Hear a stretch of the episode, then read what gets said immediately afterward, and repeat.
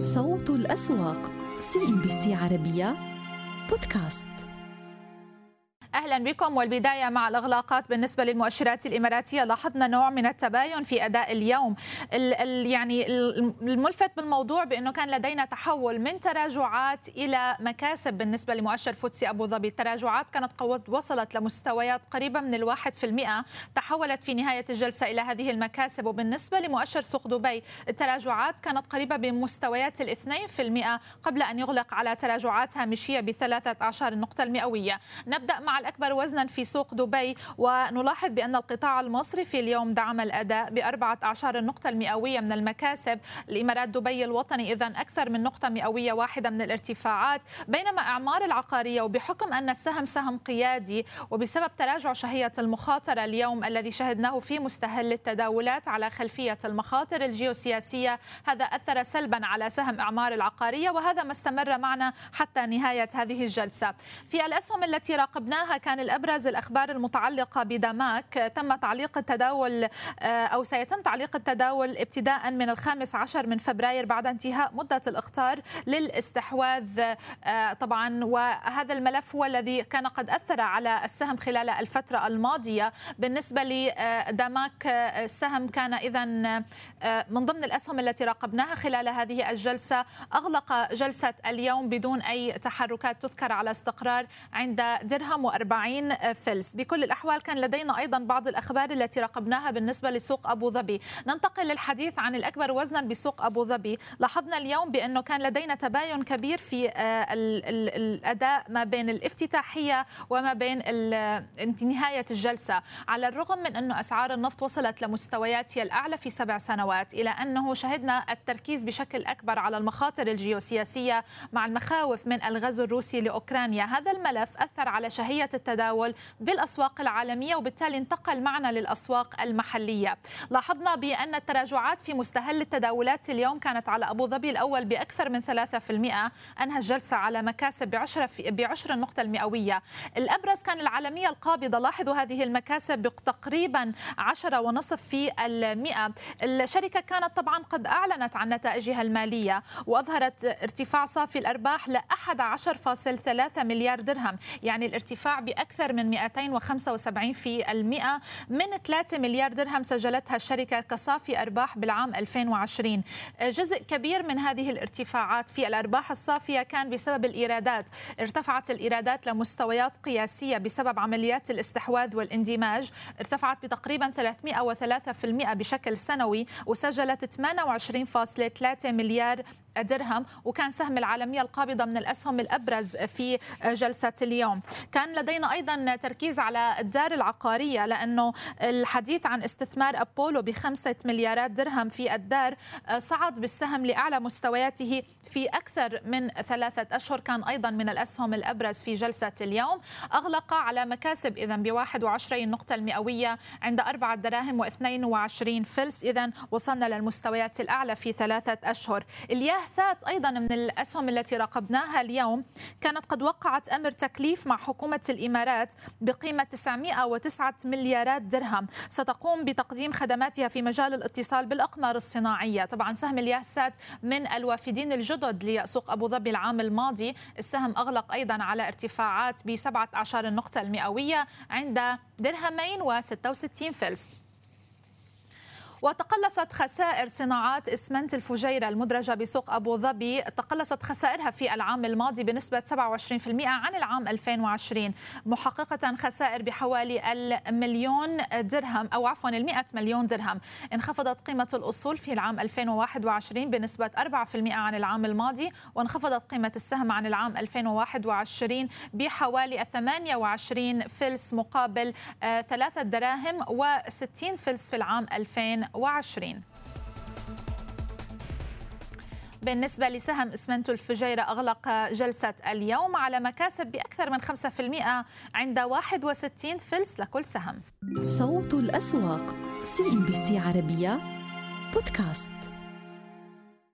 بالنسبة لسيولة سوق دبي المالي اليوم سجلنا 199 مليون درهم بينما بسوق أبو ظبي صعدنا لمليار و400 مليون درهم. بكل الأحوال نذهب مباشرة إلى زميل أسيد خريسات ينضم إلينا من سوق دبي المالي. أسعد الله أوقاتك بكل الخير أسيد. يعني لاحظنا بالنسبة لجلسة اليوم هذا الانتقال من تسعير المخاطر إلى نوع من الارتياح في نهاية هذه الجلسة. بعد تراجعات بالنسبة لمؤشر سوق دبي بقرابة النقطتين المئويتين في مستهل التداولات ما هي العوامل برأيك التي ساهمت في تحول المزاج وهذه الارتفاعات التي شهدناها في نهاية الجلسة؟ أهلا بك مي وبالسادة المشاهدين. ثلاث عوامل رئيسية هي قد تؤثر وما زالت تؤثر على نفسيات المستثمرين. نحن نتحدث عن استمرار نتائج الشركات. آه، نحن نتحدث أيضا عن التوترات الجيوسياسية والتي هي بطبيعة الحال أيضا مرتبطة بأسعار النفط العالمية والتي أيضا نعمل نعلم بأنه معامل الارتباط قوي وخصوصا ما بينه وما بين مؤشر فوتسي أبو ظبي للاوراق المالية. وبالتالي هذه ربما تكون هذه هذه أبرز العوامل. ولكن ماذا ماذا حصل اليوم؟ اليوم كان هو تسعير لتلك التوترات الجيوسياسية أسوة بالأسواق الخليجية التي بدأت افتتاحية أسواق تداولاتها بالأمس. ولكن اليوم هو أول يوم للتداول بالأسواق المالية الإماراتية وكان لابد من التسعير. هذا السبب الأول. السبب الثاني عمليات جني الأرباح التي كان أصلا من المتوقع بأن تبدأ يوم الجمعة وبالفعل كان قد بدأت بعض عمليات جني الأرباح قد شهدناها في تداولات يوم الجمعة وربما كان استكمال لبعضها آه، وإضافة إلى التوترات الجيوسياسية. ولكن آه، آه، هذه إضافة إلى غدا سوف يكون آخر يوم انتهاء المدة المحددة لنتائج الشركات.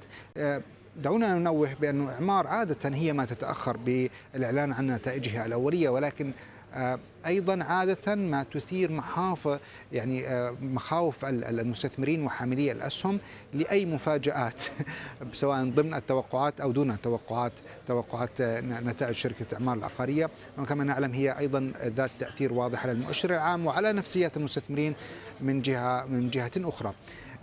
هل نستطيع بان يعني بالنسبة ما حصل بأبو ظبي ربما هو يكون فقط سهم واحد هو الذي حلق بالمؤشر العام؟ نعم هو العالمية القابضة بعد النتائج التي أعلنت عنها مساء يوم الجمعة. ارتفاعات قوية فاقت التوقعات أكثر من 270 في المئة. كما ذكرت ارتفاع ملموس وملحوظ في الإيرادات التشغيلية. آه، قفز قفزات نوعية أكثر من 28 مليار مقابل نحو مليار درهم في عام 2020 وبالتالي كان نوعا ما نعم. ربما يعود هذا التسعير مناسب لتلك النتائج القوية. آه، حتى بدون الإفصاح عن التوزيعات النقدية للعام عن عن العام الماضي 2021 ارتفاعات 10.5 وكما نعلم العالمية القابضة هي ذات وزن آه، كبير في المؤشر العام لسوق أبو ظبي. ولكن إذا ما تم استثناء على سبيل المثال نفترض تم استثناء أبو آه، العالمية القابضة ربما يكون تقريبا نفس الأداء مع سوق دبي آه، المالي. آه، نحن نتحدث عن أيضا الدار العقارية تجاوبت بشكل إيجابي مع الأخبار واستثمارات أبولو لديها باتفاقيه الاستثمار حوالي خمسة خمسة مليارات درهم أو ربما تتخطى تلك تلك الأرقام. نحن نتحدث عن استثمارات أبولو نعم. كأسهم ممتازة 300 مليون دولار و100 مليون دولار كأسهم عادية في الدار العقارية إضافة إلى استثمار 500 مليون دولار في المحفظة العقارية بالنسبة إلى الدار وبالتالي أيضا هذا التجاوب ارتفاعات نعم. بأكثر من واحد في المئة أيضا من ضمن الشركات وإعلان الشركات رأس الخيمة العقارية أعلنت عن ارتفاع أرباحها ب 77 في المئة ولكن شهدنا انخفاضات ملموسة تفوق السبعة ونصف المئة ووصلت إلى ثمانية في المئة مع عدم اقتراح مجلس الإدارة أي توزيع أي أرباح آه، عن عام 2021 وبالتالي من المتوقع بأن نشهد آه، نوعا ما آه، ترقب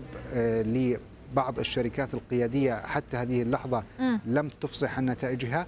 هذا أيضا كيف سوف تتداول الآن أسواق وول ستريت بناء على المعطيات المعطيات الجديدة طبعا. لتصاعد التوترات الجيوسياسية لأنه بلا شك سوف تلقي بظلالها على أسواق المنطقة ككل. وبالتالي ربما يكون هناك حالة ترقب. شكرا جزيلا لك أسيد خريسات على هذه المتابعة. صوت الأسواق CNBC عربية بودكاست.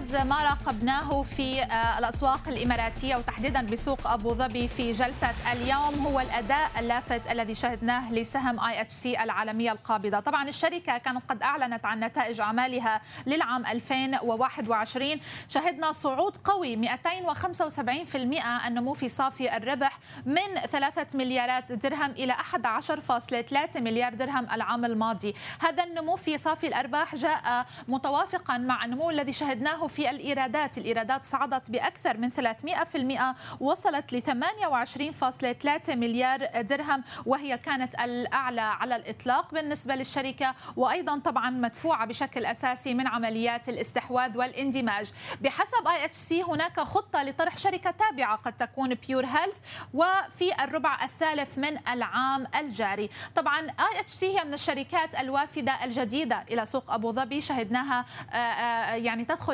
السوق في العام 2021 ولكن كان الملفت الأداء الذي شهدناه من سهم الشركة بعد الإعلان عن هذه النتائج. هذا هو سهم العالمية القابضة من بداية العام 2022 ونحن نشهد هذا المسار الصعودي ولكن المستويات القياسية التي وصل لها السهم وصل لها بشكل أساسي بعد الإعلان عن نتائج الأعمال القياسية. وزن السهم بالمؤشر 19% وبالتالي ساهم في دعم أداء مؤشر فوتسي أبو ظبي في آخر الجلسات المتعلقة من بعد الإعلان عن هذه النتائج. صعد بالمؤشر لمستويات قياسية عند 9119 نقطة بحكم أنه ثالث أكبر سهم وزنا على مؤشر فوتسي أبو ظبي.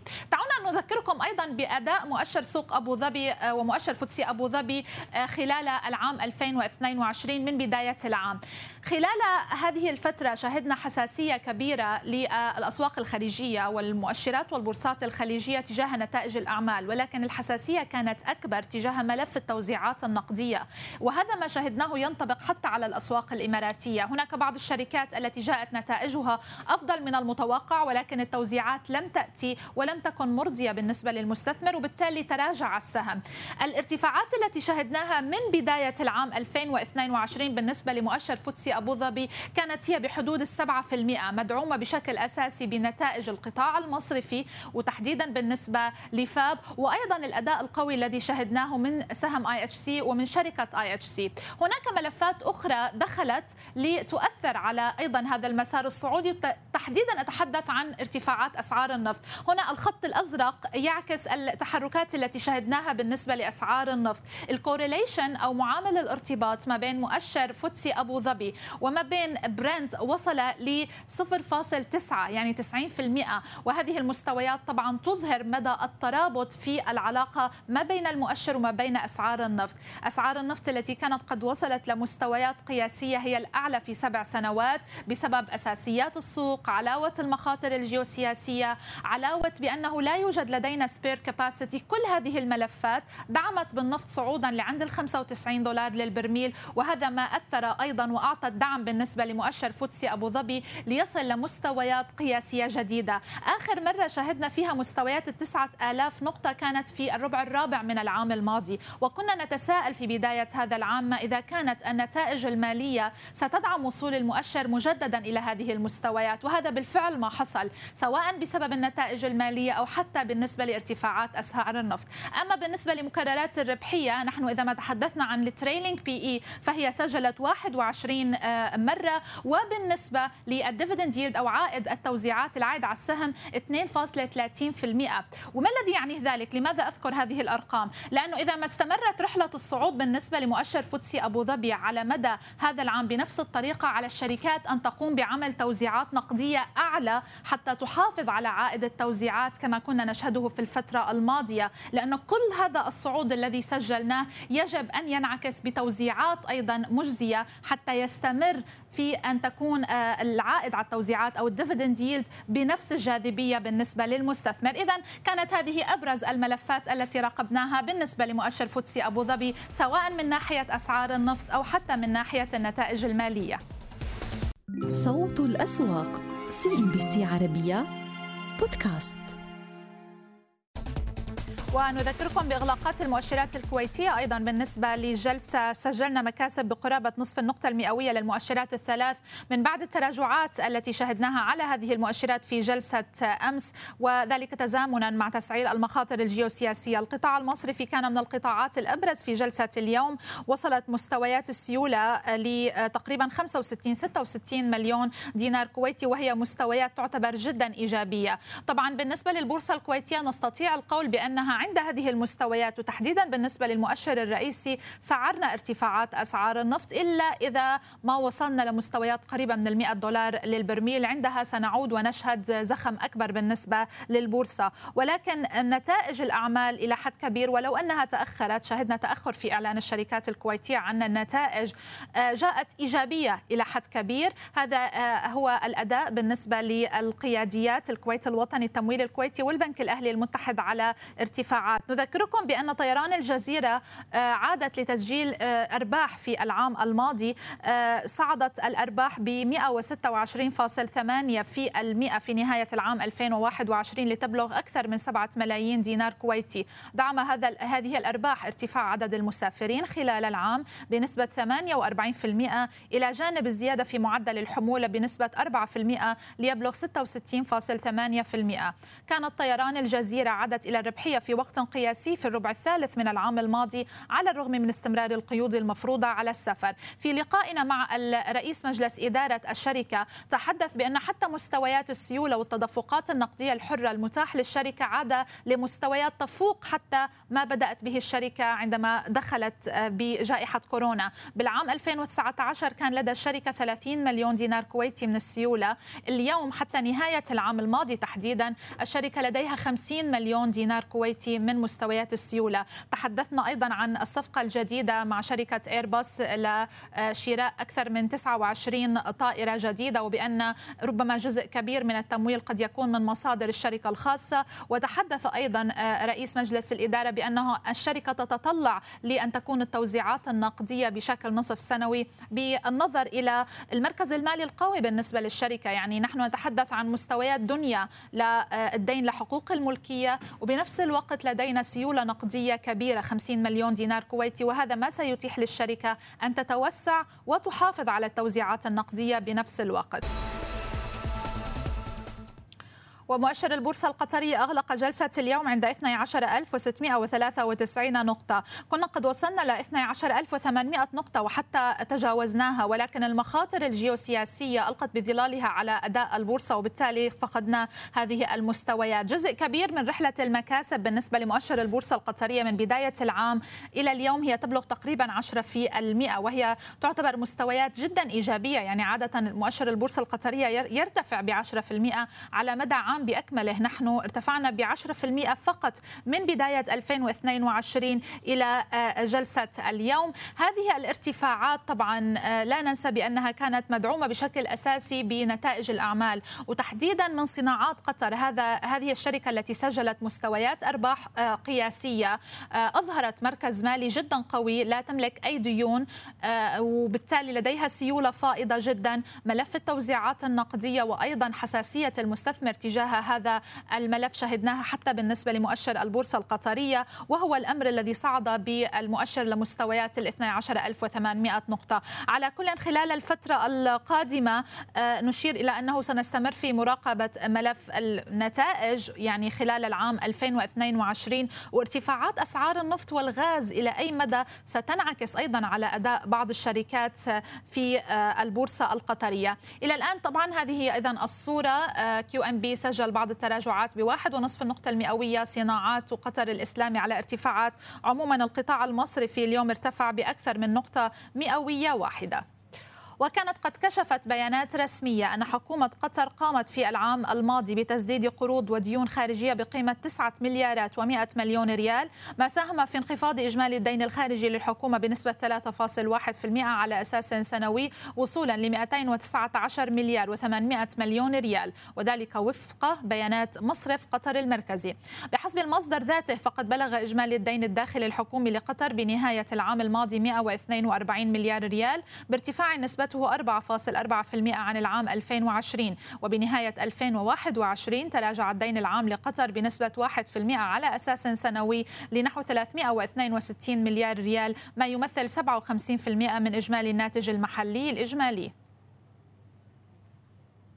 بما يتعلق آخر الأخبار بالقطاع المصرفي القطري صادقت الجمعية العامة العادية لمجموعة بنك قطر الوطني QNB على توزيع أرباح نقدية عن العام الماضي بنسبة 55% من رأس المال بواقع 55 درهم عن كل سهم أي بإجمالي 5 مليارات و100 مليون ريال. كما أقرت عمومية أكبر البنوك في الشرق الأوسط وشمال إفريقيا من حيث الموجودات البيانات المالية للعام الماضي والتي أظهرت نموا في صافي الأرباح بنسبة 10% على أساس سنوي وصولا ل 13 مليار مليار و200 مليون ريال بدعم من زيادة الإيرادات التشغيلية وتراجع المصروفات. على كل على فكرة يعني الأرباح التي حققها المصرف والنمو ب 10% جاءت على الرغم من أنه المصرف عمد إلى زيادة المخصصات العام الماضي لأنه لديه نظرة تحفظية تجاه مخاطر الائتمان.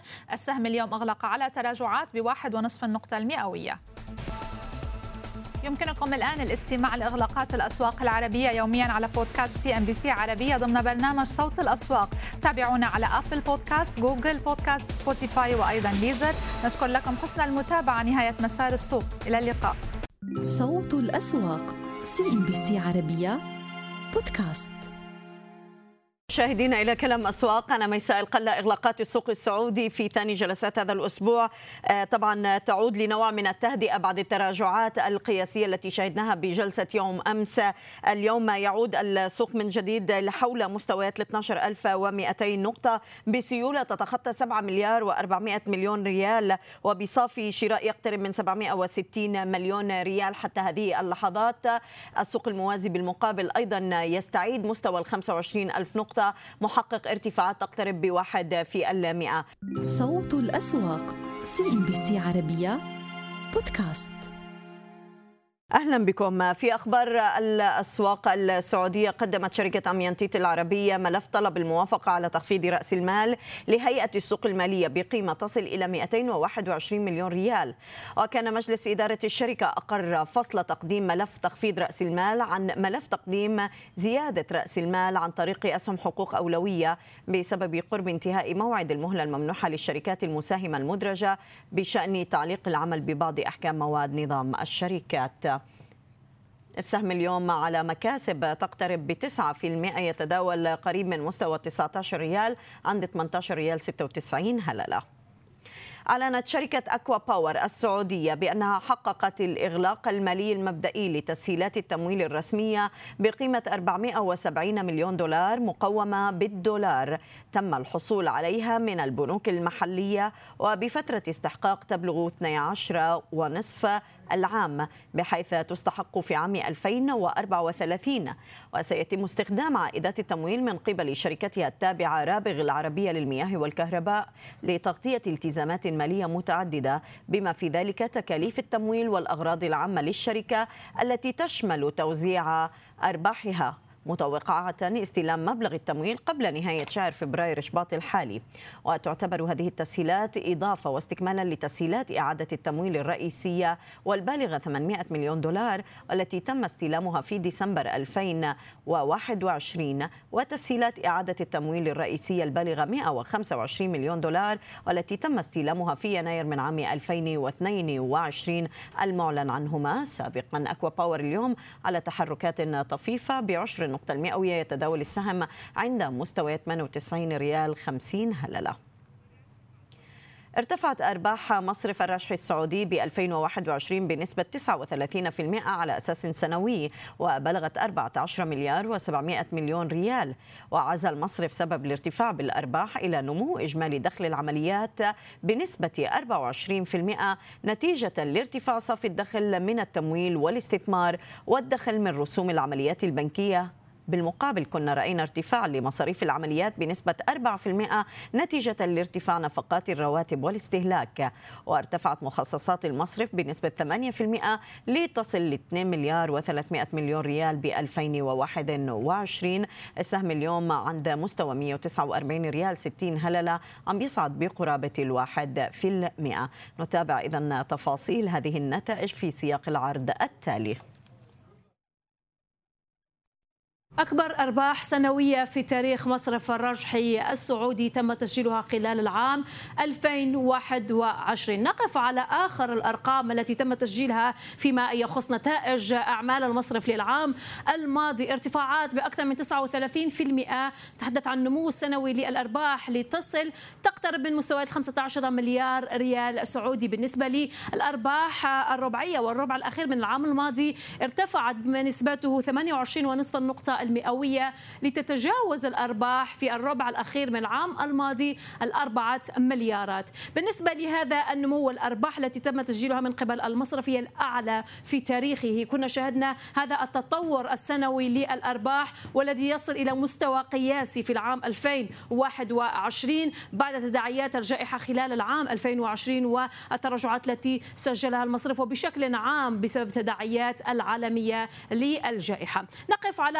الأرقام الأخرى فيما يخص الأرباح وباقي المركز المالي للمصرف. نذكر بأن ارتفاع الأرباح جاءت نتيجة لارتفاع دخل العمليات بنسبته 24 في المئة. نتحدث عن ارتفاع صافي الدخل من التمويل والاستثمار خلال العام الماضي. بالنسبة للموجودات هي الأخرى ارتفعت بأكثر من 33 في المئة. شهدنا نمو في محفظة القروض ب 34 في المئة. كذلك ذات النسبة تم تسجيلها فيما يخص محفظة الودائع الودائع التي ارتفعت ب 34% خلال العام 2021 كل هذه النتائج الإيجابية على الرغم من أن المصرف خصص مخصصات مخصص خسائر الائتمان الذي ارتفع ب 8 في المئة من مليار مليونين و100 ألف ريال إلى مليونين و800 ألف ريال سعودي. بالنسبة للمحفظة التمويلية هي الأخرى زادت مخصصات هذه المحفظة بما نسبته 23 في المئة. هذا انعكس إيجابيا على المركز المالي الخاص بالمصرف المصرف الذي شهدناه وبلغت نسبة تغطية القروض خلال العام الماضي غير العاملة أكثر من 300 في المئة خلال 2021 ولكن نقف الآن على عوائد الاستثمار في المصرف الراجحي وربحية السهم. ربحية السهم نتحدث عن العائد. على الرغم من هذه الارتفاعات التي وصلها اقترب على 10% في العام 2018 ولكن بفعل السنوات الماضية شهدنا هذه التراجعات التي طالته مع العام 2020 وكذلك العام 2021 2021 بالنسبة للعائد التراكمي للاستثمار نتحدث عن إجمالي العائدات بما فيها متضمنة كافة الحقوق الملكية بما فيها حصة الأقلية لا تزال أعلى عند أكثر من 300 في المئة مقارنة مع سهم مصرف الرشحي. تحدثنا عن أداء السهم خلال العقد الماضي التي اقتربت. شهدنا هذا الارتفاع المضطرد بالنسبة للسهم. الآن يصل تصل التداولات ويكسر حاجز ال 140 ريال. الآن السهم يتداول عند مستويات ال 148 ريال السهم الواحد والارتفاعات خلال العقد الماضي تتجاوز قرابة 240 في المئة التي سجلها خلال العقد الماضي. إذا هذه النتائج الإيجابية التي شاهدها وحققها مصرف الراجحي السعودية. صوت الأسواق CNBC عربية بودكاست.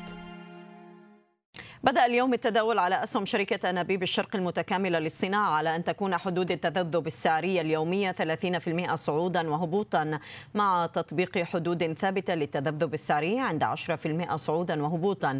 وسيتم تطبيق هذه الحدود فقط خلال الأيام الثلاثة الأولى من الإدراج.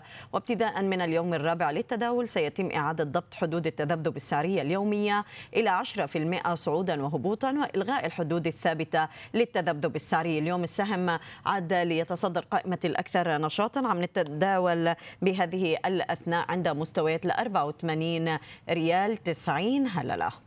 تلقى السوق السعودي في ثاني جلسات هذا الأسبوع بعد الدعم من التحركات التي شهدناها على أغلب القطاعات التي عوضت جزء من خسائرها التي منيت بها بجلسة سابقة بسبب تطورات الملف النووي الملف الروسي الأوكراني عفوا. وأيضا ترقب لقرارات أسعار الفائدة التي سيتخذها الفيدرالي الأمريكي في بداية شهر مارس مع مستويات تضخم تاريخية كانت شهدتها الولايات المتحدة هي الأعلى منذ 40 عاما. عادت اليوم المصارف لتدعم السوق بمكاسب تفوق ال 2% مع إعلان أيضا بنك الراجحي لأرباح تاريخية عم نشهدها بهذا العام 2021 وأيضا دعم التحركات السهم الذي يشكل وزن كبير في المؤشر. أغلقنا عند 12200 نقطة وكسبت المؤشر أكثر من واحد ونصف النقطة المئوية. السوق الموازي تحركاته إيجابية اليوم عند 25100 نقطة بصعود يقترب بواحد وربع النقطة المئوية. وكنا رأينا الأكثر نشاطا مع نهاية الجلسة عم تتجه لوافد جديد عم يستقبل السوق. طبعا شركة أنابيب الشرق المتكاملة للصناعة كأولى الإدراجات اللي عم نشهدها بالسوق الرئيسية بعام 2022 السهم كان أغلق عند مستويات ال 85 ريال وكان سعر الافتتاح عند 88 ريال وشهدنا أعلى المستويات التي كان وصل إليها السهم لقرابة 90 ريال 20 هللة قبل أن يعود ويقلصها. الإنماء على قائمة النشاط ب 30 14 مليون و500 ألف سهم. 30 30 عم يتداول دار الأركان الجزيرة وهذا أنابيب الشرق عم يستحوذ على 7 مليون و500 ألف سهم. وأما كيان يبقى ضمن القائمة النشطة والخضراء. تحركات أيضا على الوسائل الصناعية بصدارة المكاسب. ألف ميمياء تهمل الإعلان وأميانتيت اللي قدمت أيضا ملف خفض رأس المال بعد عملية الفصل عن ملف زيادة رأس المال. السهم عم بيكسب قرابة التسعة في المئة. إنما الروابي على صعود في المئة مع نهاية هذه الجلسة. وتحركنا على توزيع الغاز الطبيعي بخسارة تقترب ب 2 وست أعشار النقطة المئوية. التنمية الغذائية. جدوريت السعودية أيضا عم يخسر وهناك تحركات على بعض الإسمنتات. بعد ما طبعا تابعنا نتائج إسمنت القصيم واللي استهلت موسم إعلان النتائج بالنسبة لفترة الربع الرابع بالنسبة للقطاع بانتظار العديد من الشركات لتعلن عن نتائجها. إسمنت الشرقية عم يخسر واحد وأربع أشار والمدينة كذلك يتداول دون مستويات ال 22 ريال مع نهاية الجلسة. طبعا القياديات اليوم كانت ساهمت بهذا الصعود. البنك الأهلي السعودي ارتفع ب 3% ورأينا الرجحي عن مستويات ال 150 أغلقنا عندها بعد إعلان النتائج. ليصعد وأربع عشر النقطة المئوية. سابق 120 60 جبل عمر. على استقرار وأرامكو السعودية يتحرك بنطاق إيجابي تقترب ب 16 النقطة المئوية. نتحدث عن هذه الإغلاقات. ينضم إلينا أستاذ محمد العمران رئيس المركز الخليجي للاستشارات المالية. أستاذ محمد أهلا بك معنا. يعني فارق واضح ما بين جلسة يوم أمس وجلسة اليوم. جزء من يعني التحركات عوضناها بالصعود مقارنة بتراجعات يوم أمس. هل ممكن تستمر هذه يعني الارتفاعات برأيك؟ وما الذي حرك السوق برأيك اليوم نحو هذا الارتفاع؟ بسم الله الرحمن الرحيم. ما في شك تذبذبات حادة جدا شاهدناها يوم أمس واليوم يعني اليوم ارتفاعات قوية أمس كان انخفاض قوي. نقدر نقول الارتفاعات اليوم ما شاهدناها من فترة طويلة يعني. وبالتالي مع قاع يوم أمس وإغلاق اليوم إحنا كسبنا تقريبا 300 نقطة. وهذه تعتبر عالية جدا هذه التذبذبات في الفترة الأخيرة على الأقل بالنسبة للسوق السعودي. يعني من أهم المتغيرات ما في شك المخاطر الجيوسياسية في أوروبا وانعكاس هذا ايجابا على أسعار البترول اللي بدورها طبعا السوق السعودي يبدو انه يتفاعل معها ايجابا في ظل محافظة أسعار البترول على أعلى مستوياتها تقريبا في أكثر من عشر سنوات تقريبا عند مستويات فوق ال 90 دولار بالنسبة لبرنت وويست تكساس. و بالتالي يعني السوق يتفاعل بشكل كبير جدا مع ما يحدث في أسعار النفط في ظل حالة عدم الوضوح وحالة الترقب اللي تشهدها معظم أسواق المالية حول العالم يعني اللي مع الأسف تتعرض لعمليات جني أرباح بسبب المخاطر الجيوسياسية في الوقت اللي أسعار النفط قاعدة تسجل مستويات عليا قياسية في ظل هذه الأزمة. ناهيك طبعا عن النتائج المصرف الراجحي الايجابيه جدا واللي بدورها طبعا دعمت القطاع المصرفي هذا اليوم وتحديدا في سهم مصرف الراجحي. مما يعني أن السوق السعودي ما زال يعني يحافظ على إيجابيته. حتى يستمر في هذه الإيجابية لابد من استمرار الارتفاع في أسعار النفط خلال المرحلة القادمة ولا بد من هدوء في الأزمة الروسية الأوكرانية في ظل بيان ظهر هذا اليوم من الكرملين يوضح أن في حال إن أوكرانيا تلغي طلبها الانضمام للناتو ممكن هذا يهدئ من الأزمة. ويبدو إن السوق السعودي أيضا أخذ في هذا في هذا السياق هذا البيان في الحسبان مع هذه الارتفاعات القوية. نعم. صباح هذا اليوم طيب أعود للراجحي لأنه واضح يعني اليوم السهم ارتفع على وقع هذه الأخبار والأرقام تاريخية يعني عم نحققها أستاذ محمد صحيح. رغم صحيح. أنه كنا بأزمة كورونا يعني واضح أنه دخل العمليات والدخل من الرسوم البنكية كانت عامل أساسي بتحقيق هذه الأرباح برأيك هل ستتوازن يعني نسبة التوزيعات للبنك مع هذه الأرباح هذه المرة على المساهمين وكيف شايفين عوائد العائد على السهم لأنه من متابعتنا يعني للعائد العائد على السهم يمكن كان محقق أعلى عوائد من عام 2018 بعد ذلك بدأت تتراجع. صحيح. صحيح في 2019 طبعا البنك هو رفع رأس ماله بأسهم منحة بأكثر من 54% وبالتالي هو رفع من 16 وربع مليار رأس المال إلى 25 مليار. و بعد 2019 فعلا هذه أعلى ربحية للسهم في ظل النمو القوي جدا اللي حققته أرباح البنك في عام 2021 بأكثر من 40% يعني سنويا البنك كان 10 مليار يعني من 2019 إلى تقريبا 2020 10 مليار يراوح عنده. لكن في 2021 قفزت إلى مستويات قرب ال 15 مليار. اللي أعلن عنها قبل أيام قليلة. طبعا قفزة تاريخية بلا شك بأرباح البنك. السبب الرئيسي نمو الأرباح الإيرادات آه، من العمولات الخاصة بنسب آه، تعادل 40% في الوقت اللي المصروفات لم تزد أكثر من 4 5% فقط. وبالتالي هذا انعكس ايجابا على نمو قوي في صافي الربح بالنسبة للمصرف. على الرغم من حجمه الكبير لكن قدر يحقق هذه القفزة الكبيرة في آه، نمو الأرباح وانعكست ايجابا بدورها طبعا على آه، ربحية السهم وعلى أيضا أداء السهم في السوق اللي يسجل مستويات قياسية لم نشهدها من سنوات طويلة. نعم. طيب آه، أعود أيضا للطروحات يعني شايفين اليوم سهم أنابيب إحنا عم نستقبل أول طروحات عام 2022 صحيح. أستاذ محمد يعني أعلى سعر شفناه للسهم عن 90 ريال 20 هلا عدنا لنغلق حتى دون مستوى ال 85 ريال. آه، كيف بنتوقع إنه يكون أداء السهم خلال هذه الفترة؟ وخصوصا إنه شايفين الظروف اللي عم بتحيط بالأسواق العالمية اللي عم تنعكس على السوق السعودي. طبعا اليوم كانت النسبة عالية جدا 30% صعودا وهبوطا. يعني نتوقع تهدئ شوي في التذبذب لكن هذا لا يعني أن السهم ما يستمر في الصعود. آه، لكن بدوره طبعا بيعتمد على أداء المؤشر أيضا. إذا كان المؤشر السعودي آه، إيجابي آه، خلال الأيام القادمة بالتأكيد إن هذا حيعطي دفعة للسهم إنه يواصل مسار الصاعد. لكن نسب التذبذب حتكون يعني معتدلة نسبيا في ظل يعني إن اليوم الأول يعني شهد تذبذب حاد جدا وهذا متوقع إلى حد كبير. وبالتالي نقدر نقول إن السهم يعني استقر إلى حد كبير في هذا الاداء السعري ومسارها القادم حيعتمد على مسار السوق وعلى أداء الشركة بالتأكيد خلال المرحلة القادمة. طيب إحنا عم نراقب أيضا أسواق يعني أسواق السلع العالمية أستاذ محمد يعني واضح أزمة أوكرانيا وروسيا عم توصل صحيح. بأسعار القمح لمستويات قياسية والسؤال اليوم اولا الشركات الغذائية المدرجة بالسوق السعودي كيف ستتأثر؟ هل حنشوف أي عملية يعني تجنيب لمخصصات ربما احتسابا لارتفاع الأسعار عالميا وهل رح تنعكس أيضا على أسعار المنتجات بالمقابل؟ أه، ما في شك إن لنا من سنة تقريبا أسعار السلع حول العالم قاعد ترتفع بقوة ومن ضمنها طبعا السلع الغذائية والزراعية وأيضا الأسمدة.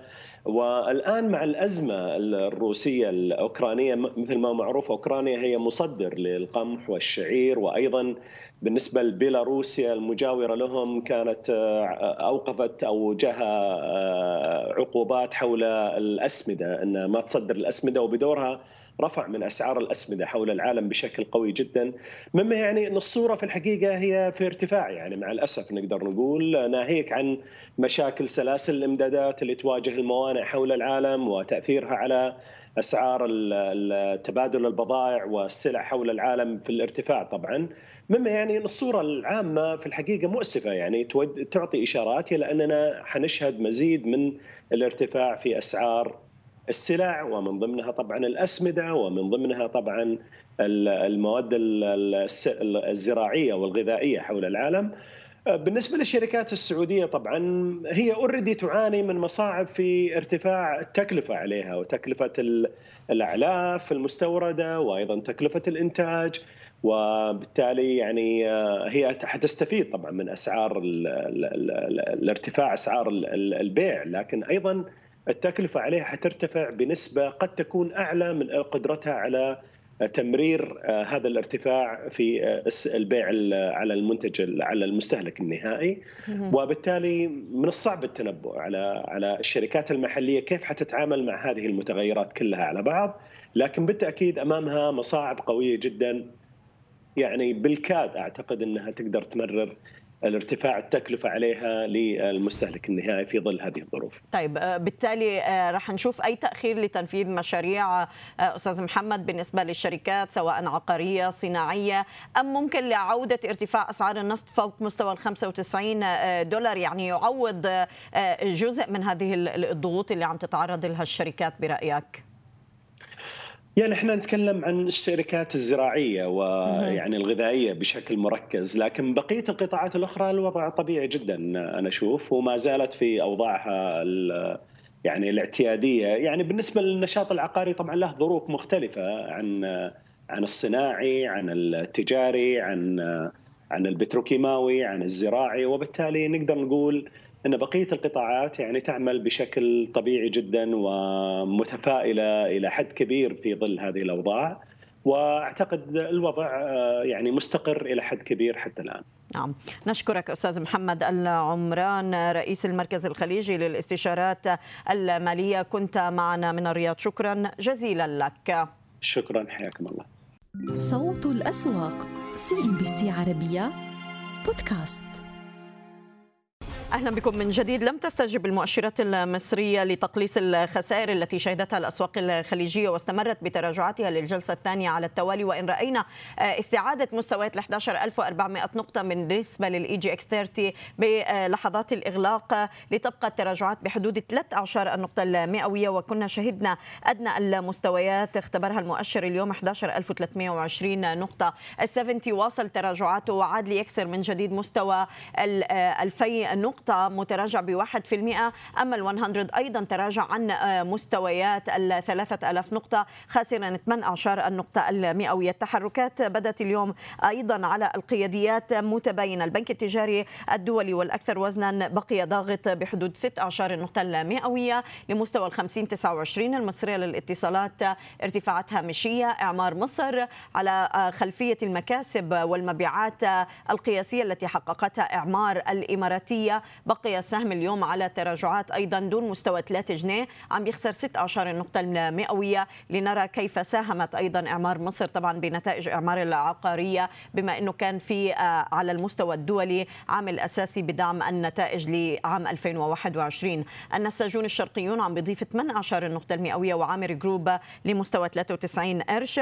شاهدنا طبعا تباين على أسهم الهرمز آه، اليوم عم بيواصل المكاسب ب 2.5 النقطة المئوية المئوية استعادت 18 24 أما سودك بقي على تراجع دون مستوى ال 14 بالقطاع العقاري طلعت مصطفى على ضغط ب 2.5 النقطة المئوية. والشرقية للدخان واحدة من الشركات ذات الوزن الثقيل بال 30 عم يرتفع بعشري النقطة المئوية. الأسهم المضاربية بقت تحت الضغط اليوم بشكل أكبر من القياديات. ورأينا طبعا برايم القابضة على تحركات هامشية. سيراميك العربية عم آه، بتراجع والمالية والصناعية المصرية على خسائر. آه، طبعا الوافد الجديد آه، Macro Group اليوم عم بيستمر بتراجعاته لأكثر من 4% الشركة عم بتأكد عدم وجود أي اتفاقيات ملزمة أو غير ملزمة تم إبرامها بغرض الاستحواذ على أي شركات أو منتجات.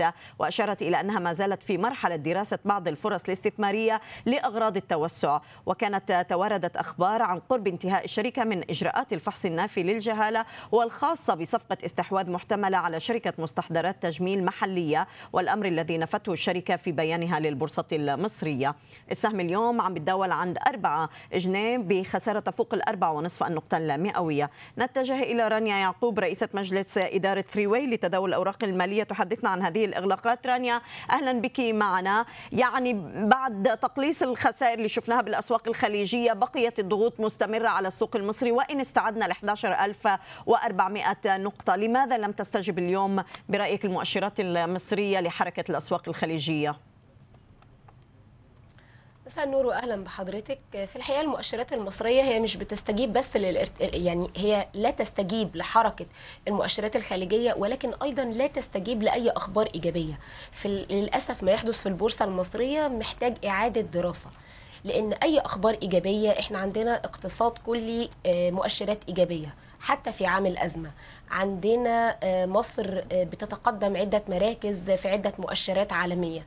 عندنا شهادات دولية. كل ده مش بينعكس على أداء البورصة المصرية اللي بتعاني على مدار الربع الأخير من 2019 وعلى مدار 2020 21 من غياب المؤسسات ودور الأجانب ويمكن اللي صعد بالبورصة في 2020 و2021 هي الأسهم الصغيرة والمتوسطة واللي بعضها كان بيتحرك بصورة مضاربيه لكن الأسهم القيادية ما كانتش بتتحرك. غياب الطروحات الكبيرة حتى لما بقى في طروحات ابتدينا برضو بنعاني من نقص سيولة لأنها مش بتجيب سيولة جديدة ولكن للأسف هي بتمتص من السيولة اللي موجودة في البورصة واللي هي أصلا سيولة مر يعني منهكة ومرهقة ومحافظ الأفراد أصبحت بتحقق خسائر وكثير من هذه المحافظ يمكن اتمحت خلال الأسابيع الماضية. فأي عملية هبوط للبورصة هي بتجيب ما يسمى بالمارجن كول وبالتالي بتضغط بصورة أكبر على هذه المحافظ في ظل غياب كامل للمؤسسات. كل ده محتاج إعادة دراسة.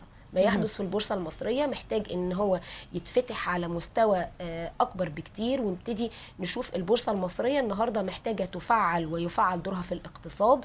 البورصة المصرية ممكن تساعد الاقتصاد المصري بصورة كبيرة جدا خاصة في ظل المخاوف العالمية من ارتفاع معدلات التضخم والاتجاه إلى رفع فوائد ده هيؤدي إلى تأثير سلبي على الاستثمار. في حين إن إحنا ممكن نستخدم البورصة لو وضعنا مجموعة من المحفزات للطرح في البورصة لو لغينا بعض العوائق اللي بتقف أمام المستثمرين إن هم يرجعوا للبورصة تاني أعتقد ده اللي لازم يتم دراسته الفترة القادمة. طيب اليوم رانيا هذه التراجعات يعني مثل ما عم بيحدث بالأسواق البعض عم بيعتبرها هي فرص لعمليات تجميع، هل في قطاعات معينة يمكن أن نعول عليها خلال هي المرحلة اللي يبدأ المستثمر على الأقل يحقق عوائد فيها أم بدات الآن العوائق العوائد تتراجع بشكل واضح يعني بالنسبة للمستثمر داخل السوق المصري؟ لا هو خلينا نقول إن 2022 من وجهة نظري هيكون عام مليء بالمفاجآت لأن أغلب الشركات اللي عندها فوائد مالية هتبحث عن فرص إن هي تبتدي تضخ سيولتها فيها. وخلينا نقول إن الاقتصاد المصري الاصول المصرية رخيصة. تتداول بمضاعف ربحية منخفض جدا مقارنة بالأسواق الأخرى.